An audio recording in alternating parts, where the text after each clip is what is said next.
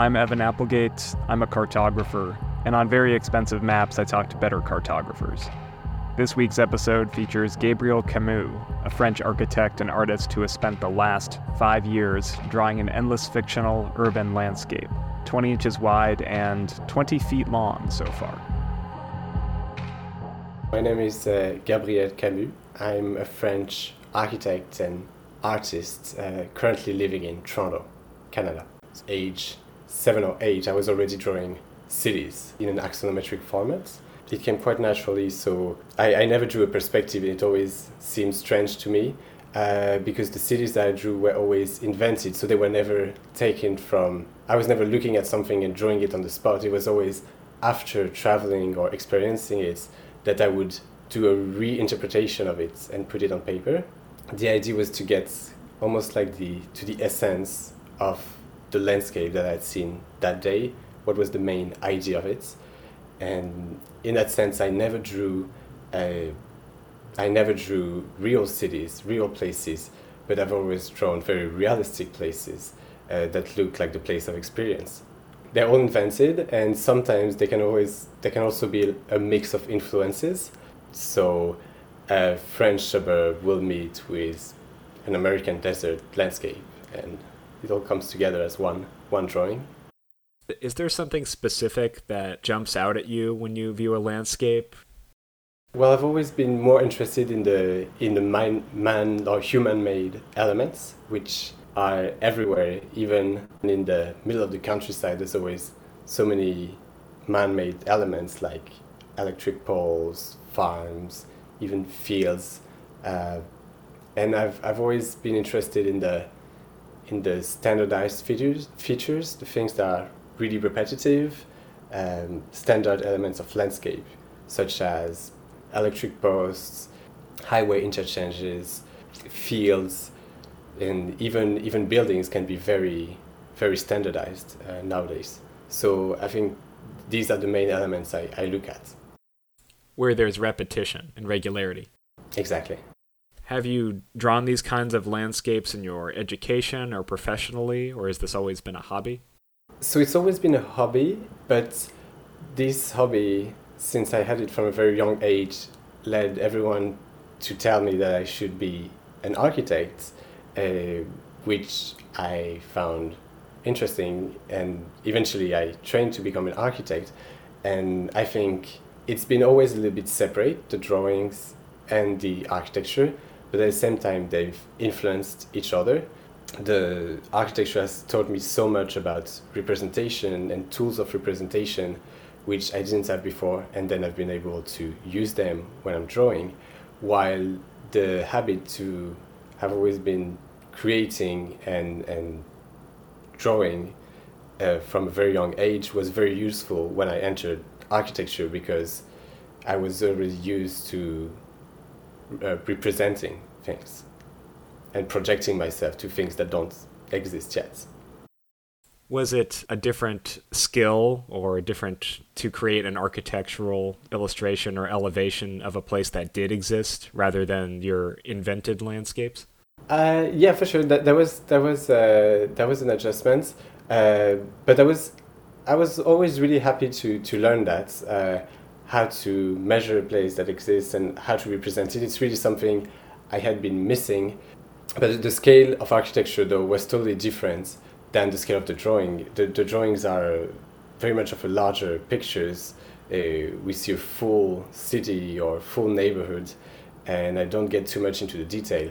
While in architecture, when we started to get more into construction details, uh, I was I was really lost the details of a facade or a just one singular building?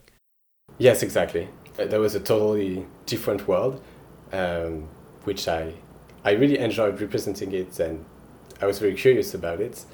Um, but it was totally different from the drawings. So that's why they've been a little bit separated. I'd see them as the drawings and architecture at two quite different scales.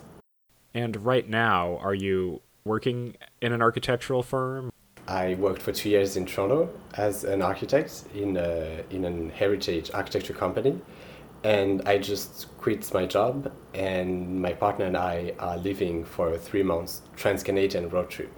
I'm taking also a bit of time to totally develop my my drawing projects. I'm very excited about it, uh, especially going through Canada, where I think I'm going for the first time to experience true wilderness. Uh, my drawings are very influenced by where I grew up, so France, very urban landscape or very there's a lot of man man-made controlled elements while now we're really going to be in remote wild places. So I, I curious to see how that will influence the drawings. Where in france specifically did you grow up or experience these urban environments? So i grew up in the suburbs uh, west of paris which was an interesting place to grow up um, it was former industrial cities uh, there was so in the end of the 19th century or beginning of the 20th century, it was the there was a, the river, the Seine River, that flows uh, from Paris. Uh, it was lined with factories, and there was a huge potential of brick factories, and in most cities, these are have been reconverted into offices or lofts or uh, very attractive neighborhoods. And in the city where I grew up, all of this was just totally erased. And as I as I grew up, it was at the end of it, but I saw entire streets being just demolished for uh, more recent development. So I think that that really influenced me. This uh, this constantly changing urban environment due to the pressure, the developing pressure of the city. So there were no converted, handsome old mill buildings. It was all wiped out in favor of brand new developments.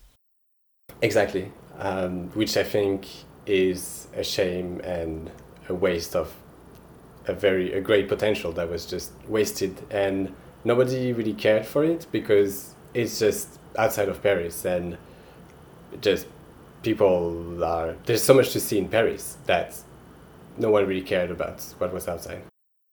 So you're embarking on this three month road trip. Are you going to take your notebook and sketch while you're out there? Yes, uh, that, that would be the plan. Um, I'm I'm really excited to to see how much it's going to to influence what I draw.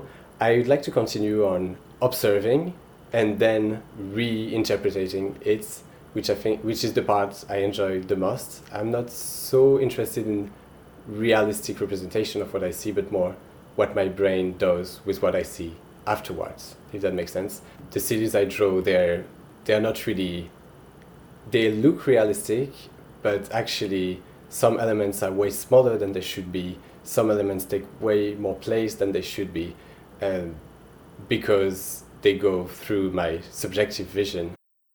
Returning to your long mapping project, can you give me an idea of how you started it and what made you want to embark on it? Uh, I would say this project is a bit of a, a dream come true. I've been always fascinated by city and how huge they are, how we live in in cities that are tens of even hundreds of kilometers wide. So I always wanted to draw a city that was on a very long or wide uh, support.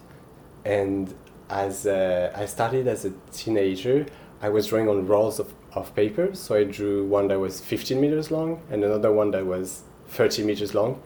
And I remember just really enjoying this fluidity going through different landscapes and so and uh, mixing them all together, all these references that I had. So and for this drawing, I, I had given up on the bigger drawings for quite a while, and then I decided to come back to it with this drawing, which is the same idea but with much more detail and a bit more personal. Did you say you had a when you were a teenager you had a 30 meter long drawing? Yes. How wide? Let's say 40 centimeters wide. All in ink, yes. Have you ever displayed that in full?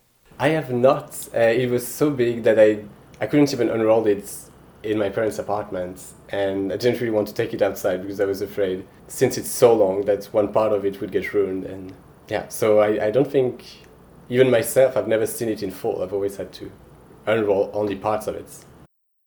Oh, well, you need a warehouse exhibition. exactly. and for this one that you've been working on, when did you start it? So I started it after a trip to Texas for my master's degree uh, to Western Texas. So that's where it starts as a lonely road in a desertic landscape, which I almost never draw mostly natural landscapes. That was that was new to me. Uh, I was very inspired by this the immensity of these Texan landscapes. Uh, and then it's been on and off since then. So it was in the trip was in 2018. Started in 2018 and then continued occasionally, not continuously since then. Exactly. A lot has happened since then. Uh, I, I moved to Estonia for one year for my exchange. Then I graduated. Then I moved to Canada. So it's been really on and off. And all these different places and experience have also uh, influenced the way the drawings changed. What are the actual dimensions? At the beginning, I started drawing on, on paper that was 50 by 65 centimeters because I was at my parents' place. And then when I started moving to all these different places, I cut the place in half so it would become a 30 by 50 uh, centimeter paper, so slightly bigger than a tabloid format. And this way I was able to, to carry it everywhere with me. And so I would put two drawings together to make a plate. So the drawing now has 10 different plates, which all have their own identity and then for Instagram purposes, I, I cut it into squares that are 12 by 12 centimeters. Is it five meters long now? A little bit more than that. I think with the current development that I'm doing, it's almost to six meters. Do you have a final destination in mind, a landscape it's going to end up at, or a target length, or just whenever you want to stop? I'd like to keep it going and going, uh, and I, I'd like I'd like it to go through a lot of different landscapes. I, I don't really have a, a end in, in mind. That would be the dream to make this, this city that never ends. I'm struck that you said you're not used to or you uh, don't prefer to draw natural landscapes because your natural landscapes ring just as true as your urban ones. The way you draw the land cover, the rivers, uh, a pivot irrigated field, it's all very faithful and as realistic as, say, your rail lines and electrical towers. You really have both forms there. Thank you. Yeah, the beginning of this drawing was interesting. I, the, this, this Texas trip really made me want to draw more natural elements, but I never did really research on it. So, for instance, if I see uh, the pivot based irrigation, I never really research how it works. I just take from my memory what I saw, and it might be, I don't know if it's going to be very accurate to how it works, or if I just saw parts of it and it actually doesn't represent at all how the system works, if that makes sense. I see. It's all impressionistic. Yes. And do you do pencil first over with ink, or it's all one ink line? It depends. For this drawing, I, I really wanted it to look to look good and to have a, a composition. So I draw I draw uh, the outline first, and then with the pencil, very rough outline of the plate, and then as I progress, I go with the pencil second time and I draw more in detail, and then I cover in ink. So there's when I'm drawing with the ink, there's almost no no room for innovation too much because it's been decided before. Uh, but I've had other drawings where I just take the ink and, and draw without planning anything. And do you have references in front of you? Some of your sections of the drawing have very complex interchanges, keeping track of nine lanes of traffic. Are you looking at something or just freehanding that from memory? Uh, yeah, j- just uh, so I, I, I do plan them though before with the pencil, but uh, yeah, I I traced them before and I try to make sure that all the branches work. I think there's one part in the drawing where, where one gets lost, but usually they, they work. also notice that you have occasional introduction of color into this drawing orange for the highway or red for for buildings and these new stamps is there a thematic reason for that or you just wanted to try, to try something new this is an, an example of where architecture has influenced me a little bit, has influenced the drawing a little bit. I worked on renovation project for my my master thesis, a renovation of former roundhouses, and all our documents were showing black as existing or the parts that are supposed to be saved, and red as the parts that are supposed to be renovated. And I found that was a very efficient way of of uh, representation. So I used it for the drawing as part of this changing landscapes that I was drawing. Um, the red symbolizing what's new or what's to become, uh, while the black was the existing. And for the stems, this is more of a will to experiment uh, a way of representing, standardizing the elements that are already standard in the landscape. So I was, I created stems of trees, and now of uh, more of a Haussmann building in Paris because this is a element that has been replicated everywhere. So the, the idea would be to make the standard element very standard and then draw by hand what's what's unique to that place, that intersection. And how do you make the stamps? I carve them into a block of some kind of rubber and I carve it with a special knife and it makes a stamp. And had you done that before or thought, I'm just going to try to make a stamp, see how it turns out? No, I never tried that before, uh, but it had always been a little bit of a, a dream of mine to, to do that. And also to get a little bit more contrast in the drawing. I've always drawn only line work, and this time there's more plain surfaces in ink, which hopefully will make things pop out a little bit more. Were you influenced by other axonometric illustrators like Hermann Bollmann, Tadashi Ishihara, the Turgot map of Paris? I'm just wondering if you've had seen all those other uh, illustrations of cities in this style. So I've, I've seen some of them later, but uh, when I started drawing the the axonometries as a kid, I I always wonder how it came to me because I it really developed this process on my own, and I don't really remember having a, a revelation when seeing something, if, if that makes sense. It all came later where I was like, oh, other people are doing similar things or drawing axonometries. Do you have a plan to display it this time? I hope you don't uh, leave it on the roll in your parents' house forever, because I'd love to see this displayed somewhere. I, would love to display it. Really, it it would be, it would be amazing. I I don't have a plan on the short term, but one day, hopefully when you return from your road trip, do you think you're going to return to architecture or do more illustration or?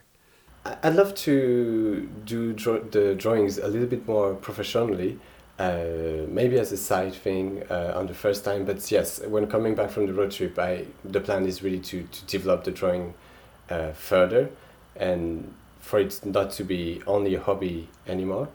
Um, I have a lot. The the drawing that I show on Instagram is only one drawing that I've made, but I, I do a, a variety of drawings. So I have other axonometric drawings like this one, but I also do maps, which is perfect for this this uh, podcast because I've drawn a few transit maps and I have drawn also maps inspired of uh, of road maps. So I, I'd like to be able to show more of my work. Where can I see those? I want to see those maps. so far, they're only in my computer or at my parents' place. So I am working on a website which hopefully will be out really soon. Well, that's a good target before you leave. Let the world see. I'd love to do that. You said you mentioned you had other long maps in this style that were not the ones you post. Are they a similar type of an endless urban landscape, or are they different?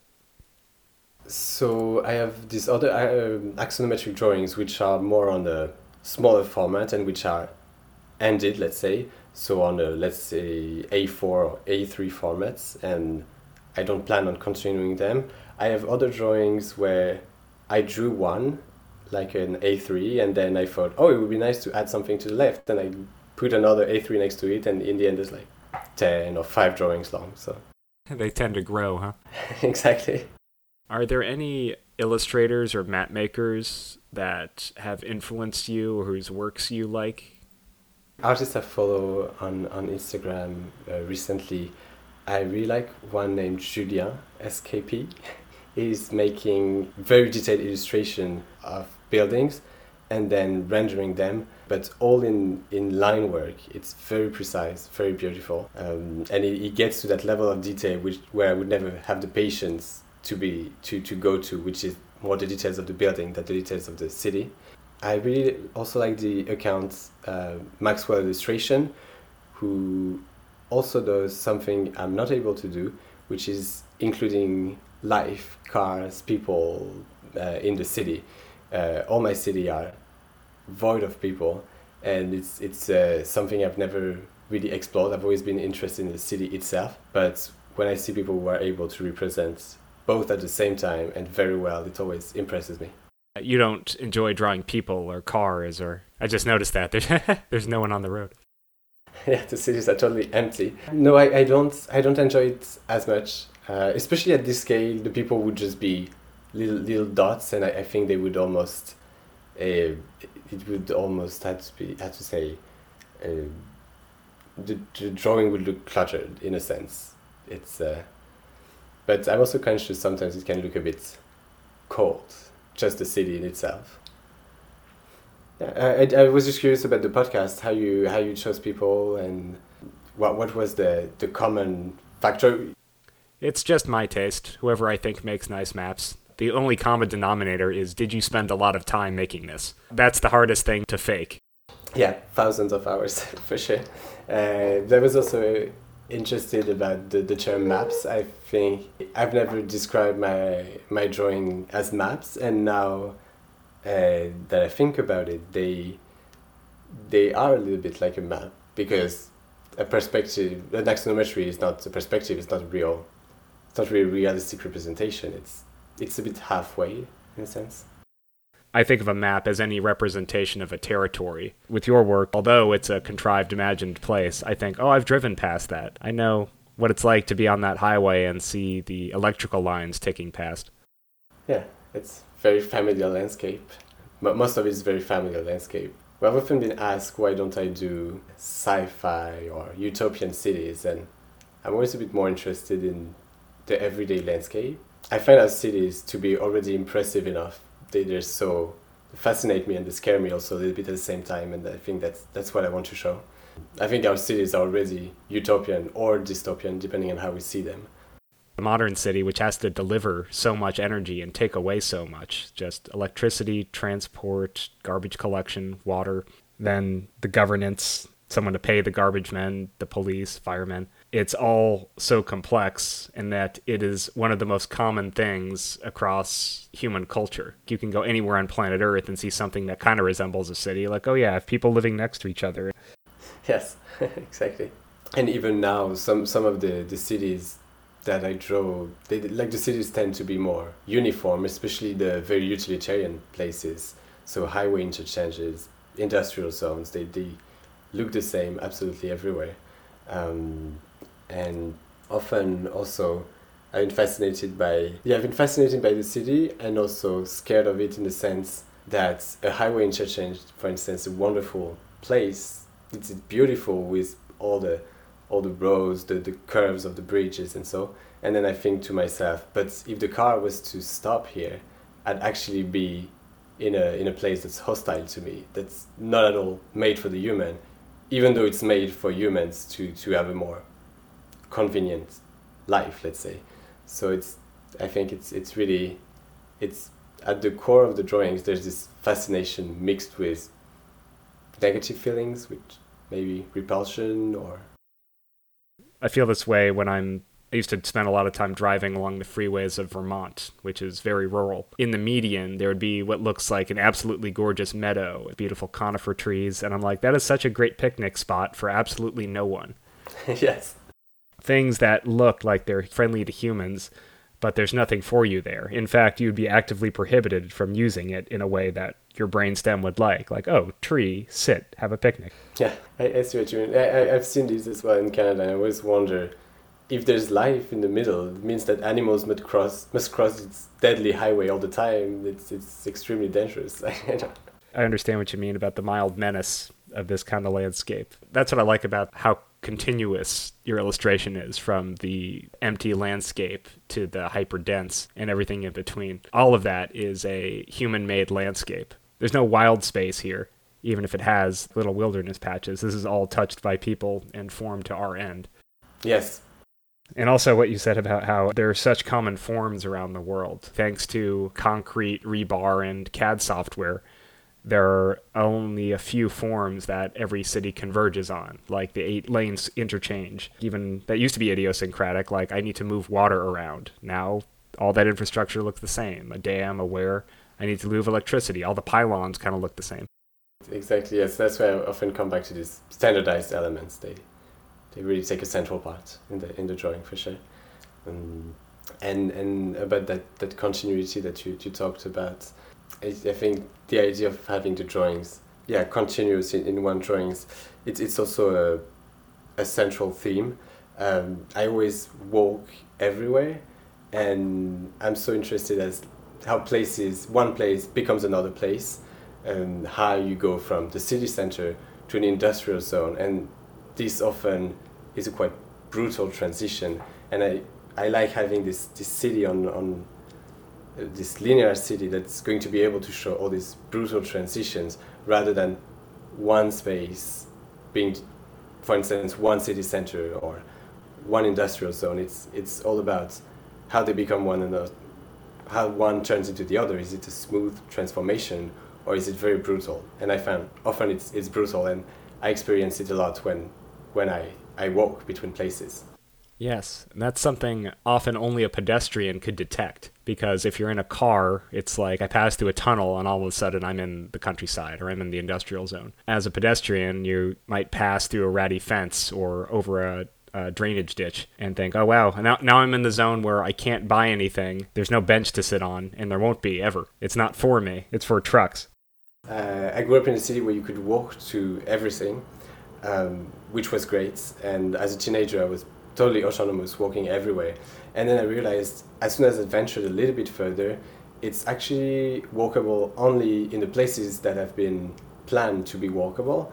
Uh, but at some point, all the infrastructure that we need in our world needs to be somewhere. And at some point, it's going to create, let's call them no go zones for pedestrians. Um, and that was also very influential in my, in my world, the discovery, in my work, the discovery that at some point you're going to be stuck and you actually can't go everywhere. There's areas where you're supposed to be in and areas where you're not supposed to be in. And the drawings, in a way, it's a way for me to reconquer these spaces where I can't go, I can't explore them, but I can draw them. Especially with the, the massive car rail infrastructure, places where there it would just be a kilometer of barriers or things that you can't even scale as a person. Not only access is denied, but mobility is denied there's not something a guy with two legs and without you know the ability to leap certain heights could get through.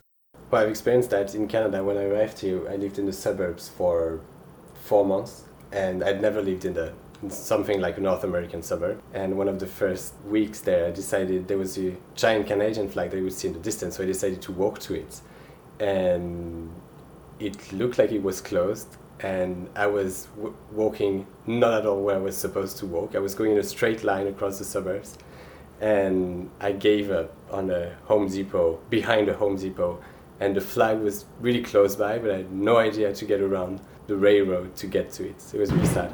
I didn't make it. Have you ever been to Los Angeles? I have not.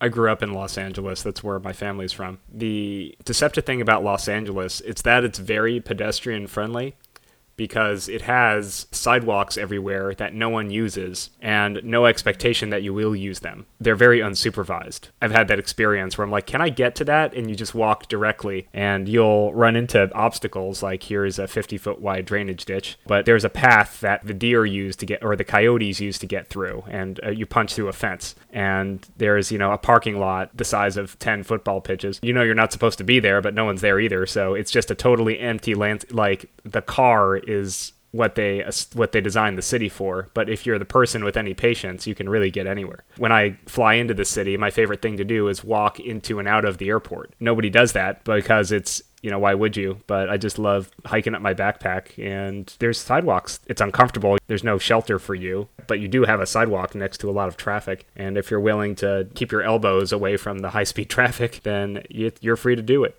You're more free in a sense. You have more mobility, even even though it's dangerous in a sense.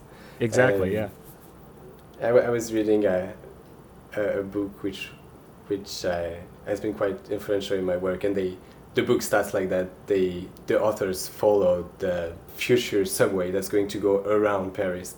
It's kind of the first subway that's going to avoid the city center and, and go around the suburbs. And it starts at the airport. And the first chapter in, in the book, so they follow on foot what's going to be the the future subway And the first chapter in the book is okay, we start at the airport. How do we get out of here on foot? And it's several pages long on, on how they struggle to, to get out on foot. Yeah. The book, I'm not sure if it's been translated in English. It's called Le Piéton du Grand Paris. Um, and the author is Guy Pierre Chomette.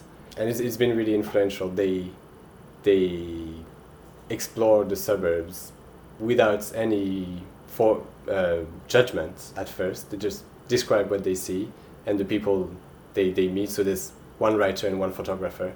And it's, it's been very influential for me. I, I found that they we had a very similar way to see the city. As in, it, you're not supposed to walk it, but they did, and that seems to be your ethos too. just just start walking, see what happens. Exactly. Yeah. Is it C H O M E T T E Chomette?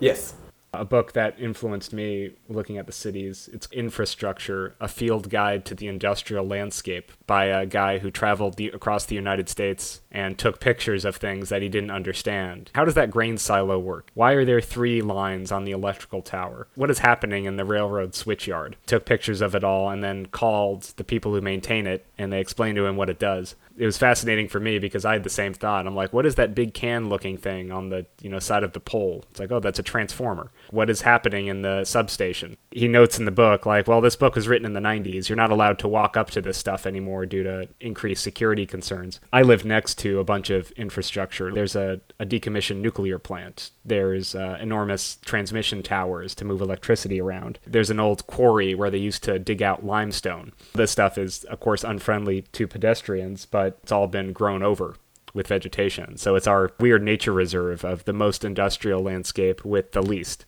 because you know the trees have taken over again. So I love that contrast.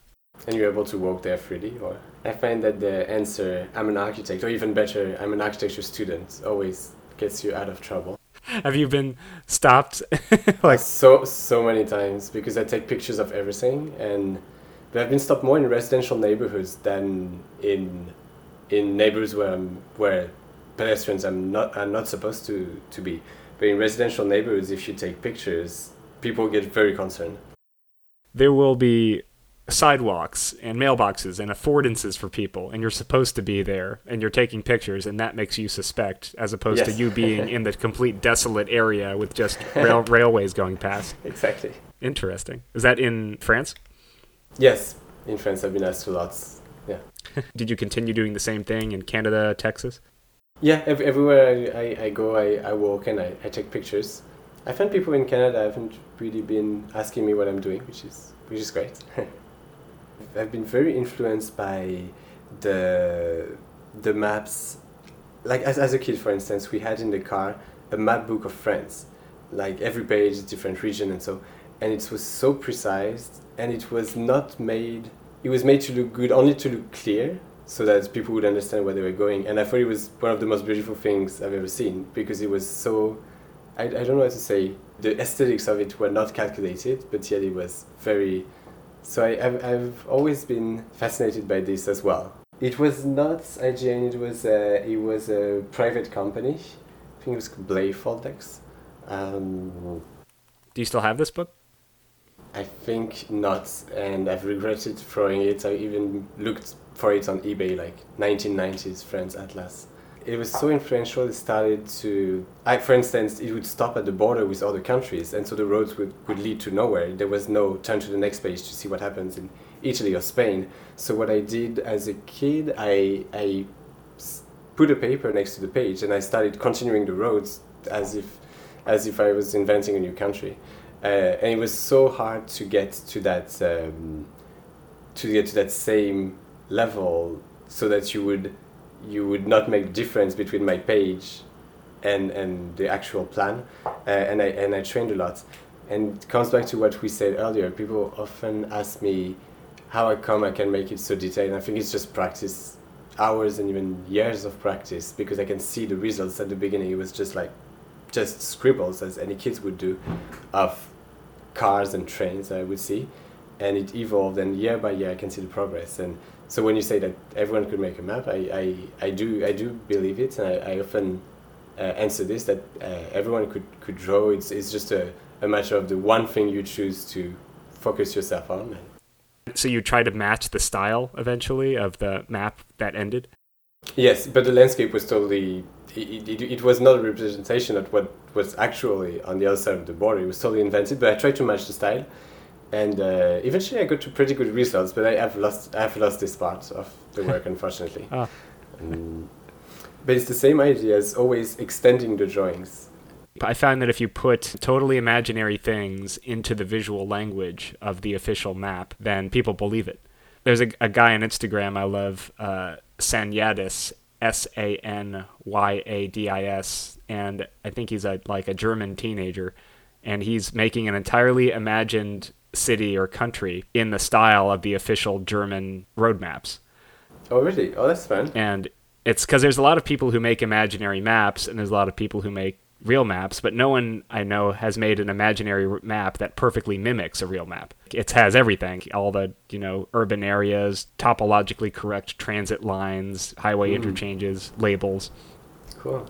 And, and he's he's using uh, the same techniques, or is is No, he's not using geographic data like I would. He just uh, contrives it and draws it, which is even more impressive. Illustrators have a lot more in common with the cartographers of 200 years ago than they do with the cartographers of today.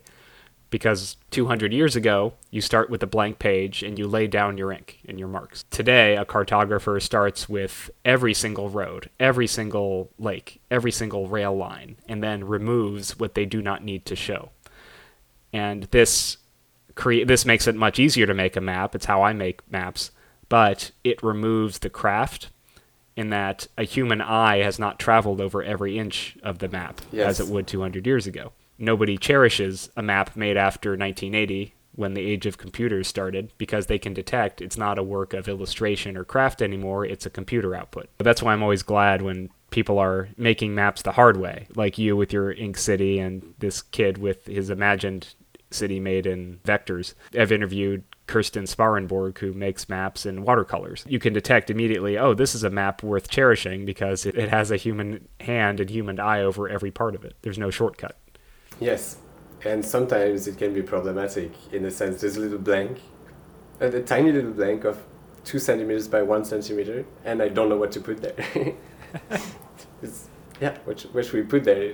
It's because everything has to be full, as it is in the real cities. Unless unless you're on water, which I usually leave blank. Uh, otherwise, there's always something. Yeah, and that's a need for composition. Like even old maps where it, most of the map was blank, they didn't know where anything was. That didn't stop them from filling in illustrations, little sea monsters, giant letters and things, and no one was mad at them for it. Like, oh, you're lying. They understood that this is first an aesthetic object and second a representation of the world.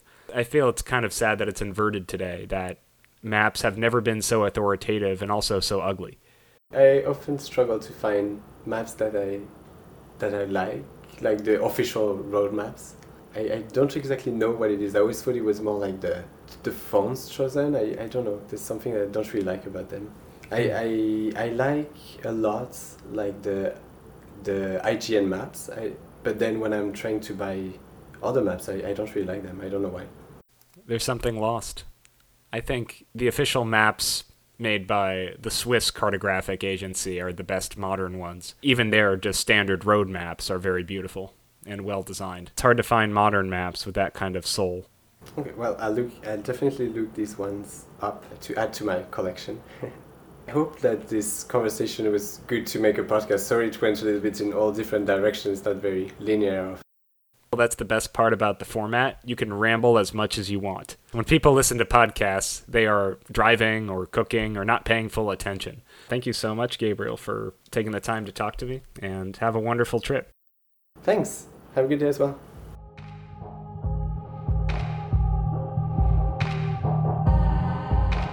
You can see Gabriel's art on Instagram at gabrielcamus.art. G A B R I E L C A M U S dot art. For show notes and bonus content, visit veryexpensivemaps.com. This episode is brought to you by the Map Consultancy, supplier of professional, data driven maps for your decks, reports, walls, and events. Visit themapconsultancy.com to see what good maps can do for you. I'm Evan Applegate. I'm a cartographer, and you should make your own maps. No one wants to see dull, ugly maps. If you want to get through to your customers, you need the best cartography money can buy. The Map Consultancy will create maps with your data and your branding, PowerPoint decks, annual reports, conferences and events, your office walls. The Map Consultancy does it all. Visit themapconsultancy.com and get the best maps today.